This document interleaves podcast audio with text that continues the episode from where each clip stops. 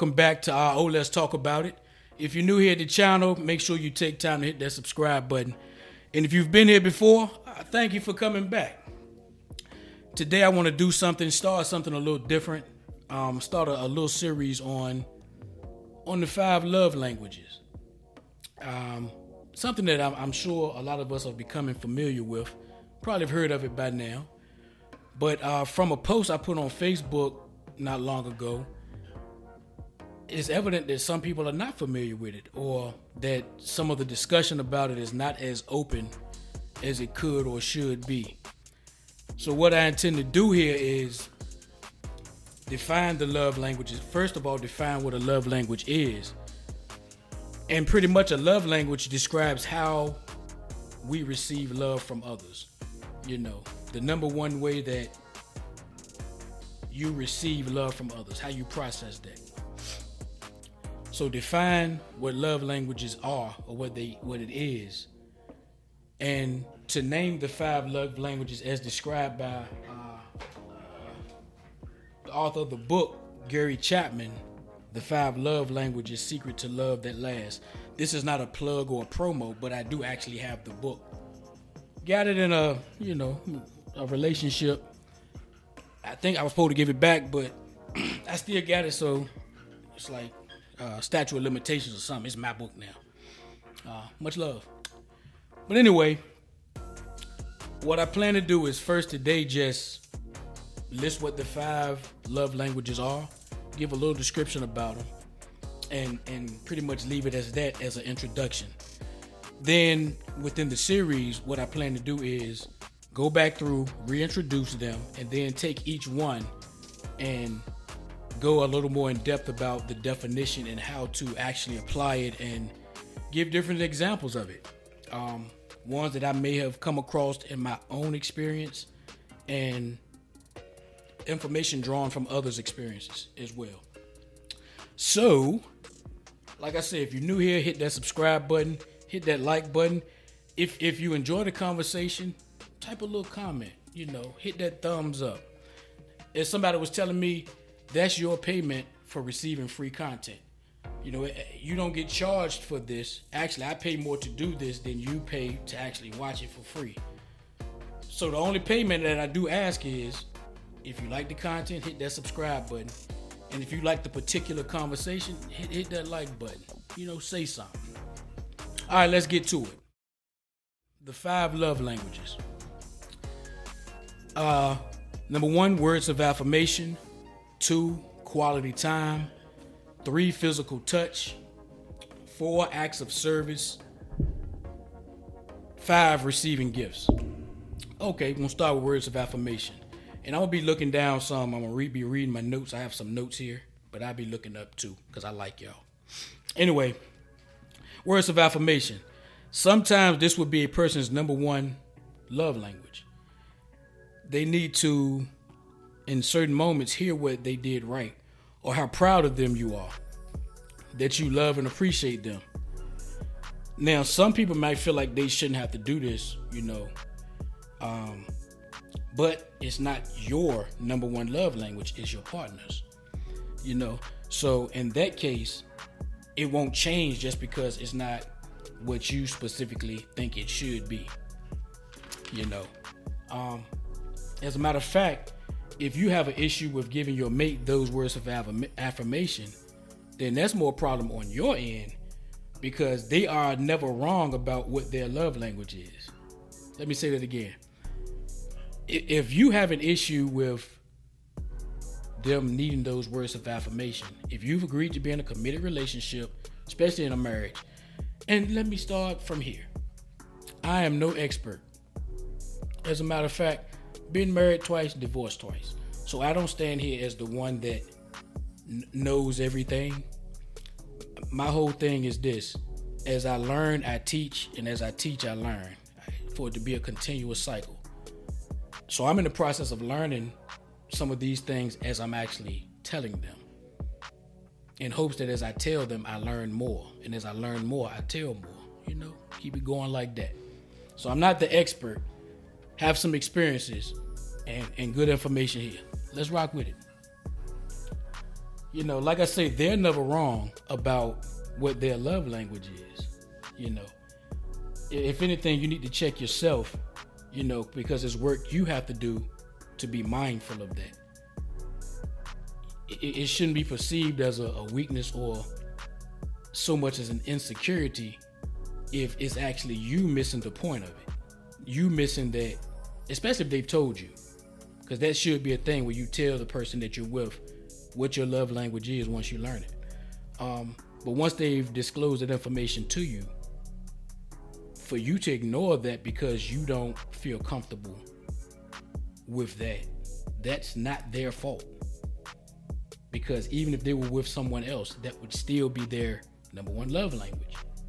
You know. Okay. Number two, quality time. Now, this one can be tricky, right?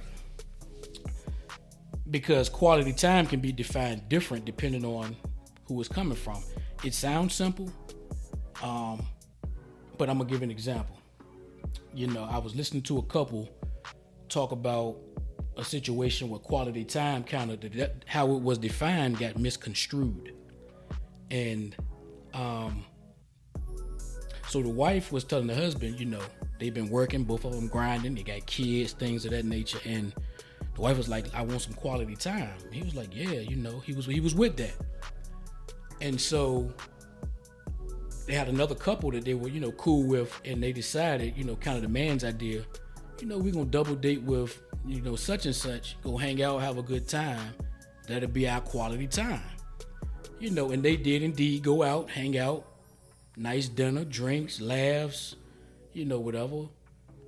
And when they returned home, as they were recapping the night, in some way he made a reference to it being quality time, and she was like, "Nah, that was us hanging out with another couple.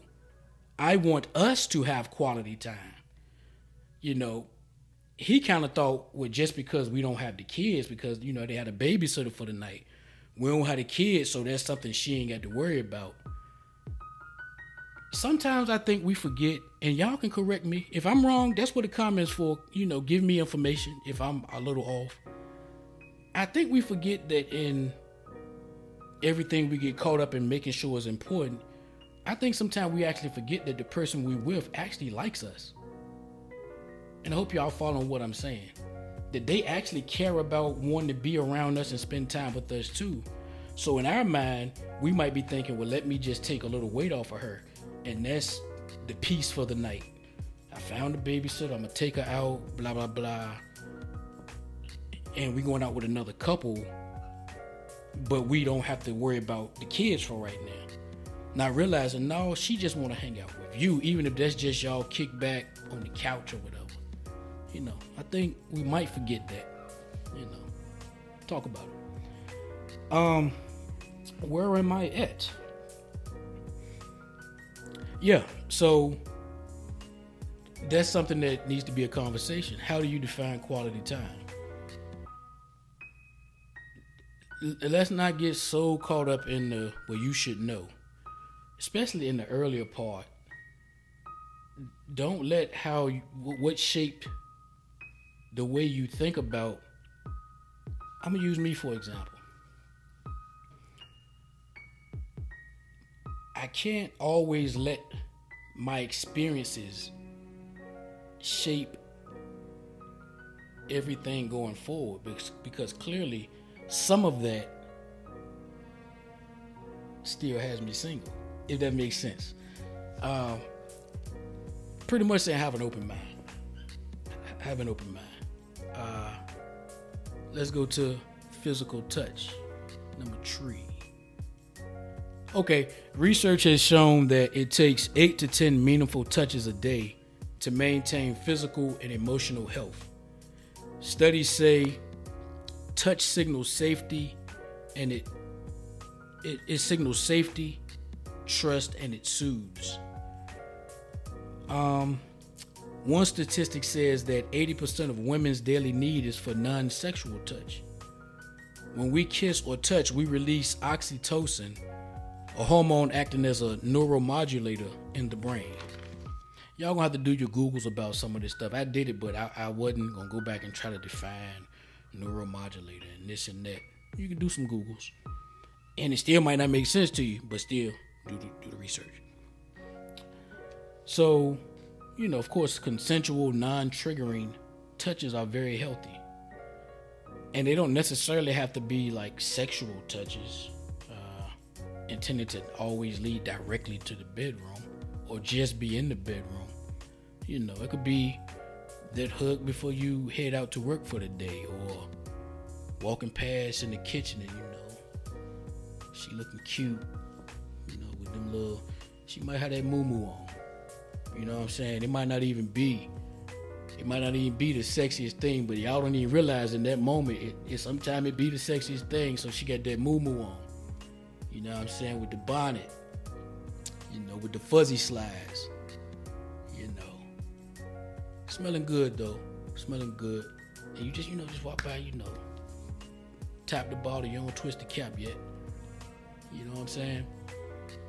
But that don't mean you just trying to, you know, you just showing some affection. Little stuff like that, holding hands while you watching a movie or hand on a thigh. Just the slightest things. They're meaningful to somebody that that's high on the list for. It's healthy regardless. It's not normal to not be touched in a good way. You know in a, a way that you want to be touched. It's, it's, we're supposed to be connected. Uh, acts of service, being helpful, available, and mindful.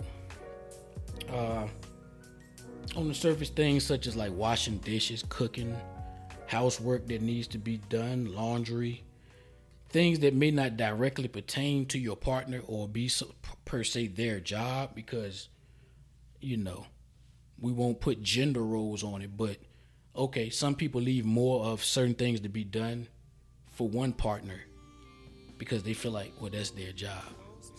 No, but balancing it out, you know, you see it needs to be done, you step in and do it or help with it. That's meaningful to somebody, to certain people. Um, but then even more deeper than that, stuff like put the gas in the car. Make sure she, that's one thing she don't have to worry about. Or vice versa, women, have you applied? I ain't gonna say put some gas in this car, but what do we be needing done? Uh,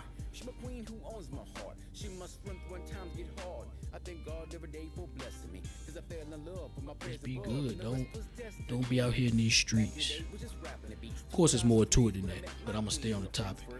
Um, iron the clothes for work. Simple things of that nature. You know what I'm saying? All right, and then I'm gonna get to receiving gifts because I'm gonna keep this one brief. I'm not even gonna go all into detail. It's more to this. It's more to it. Um, receiving gifts. This is pretty much straight to the point. For some people, receiving gifts translates to being shown love. So knowing those shoe sizes, dress sizes, bra sizes, panty sizes, boy shorts, ring sizes, style of jewelry, uh, color, shade of the color, nail tech, pedicures. You're gonna need to know a lot of stuff, you know, for the receiving gifts one. And that's not a bad thing because if you got it, spend it. If you got it, you know. Especially if she's a woman that's cultured and of style and taste. You know, meaning after a while, she gonna want a little more than a Burlington Coat Factory outfit. You know, but even with that, the element of surprise, you know, those gifts you might tuck away to let her find at a later date. You know, stuff like that sticks out, especially if it's it's not the norm. Everybody don't do that. Everybody don't think like I'm gonna put something here. She might not even find it until the next day. But when she finds it, hopefully it's satisfying to her. Makes her smile, you know. Shows her that I'm thinking about her. And vice versa. Alright. And that's that's pretty much it. That's the five, y'all. We're gonna start right there. And like I say, in the next installment, I'm gonna go back and I'm gonna go back and just do I'm gonna introduce them, tell what they are and then I'm gonna just do words of affirmation, give some examples, and uh, if you have some information, pass it on. your experiences, things of that nature. Uh, yeah, yeah. Well, listen, I appreciate y'all tuning in. Hopefully, you gathered something good from this. And stay tuned for the next piece of content that's going to come on Words of Affirmation. Before you go, make sure you hit that subscribe button, give me them thumbs up and all that good stuff.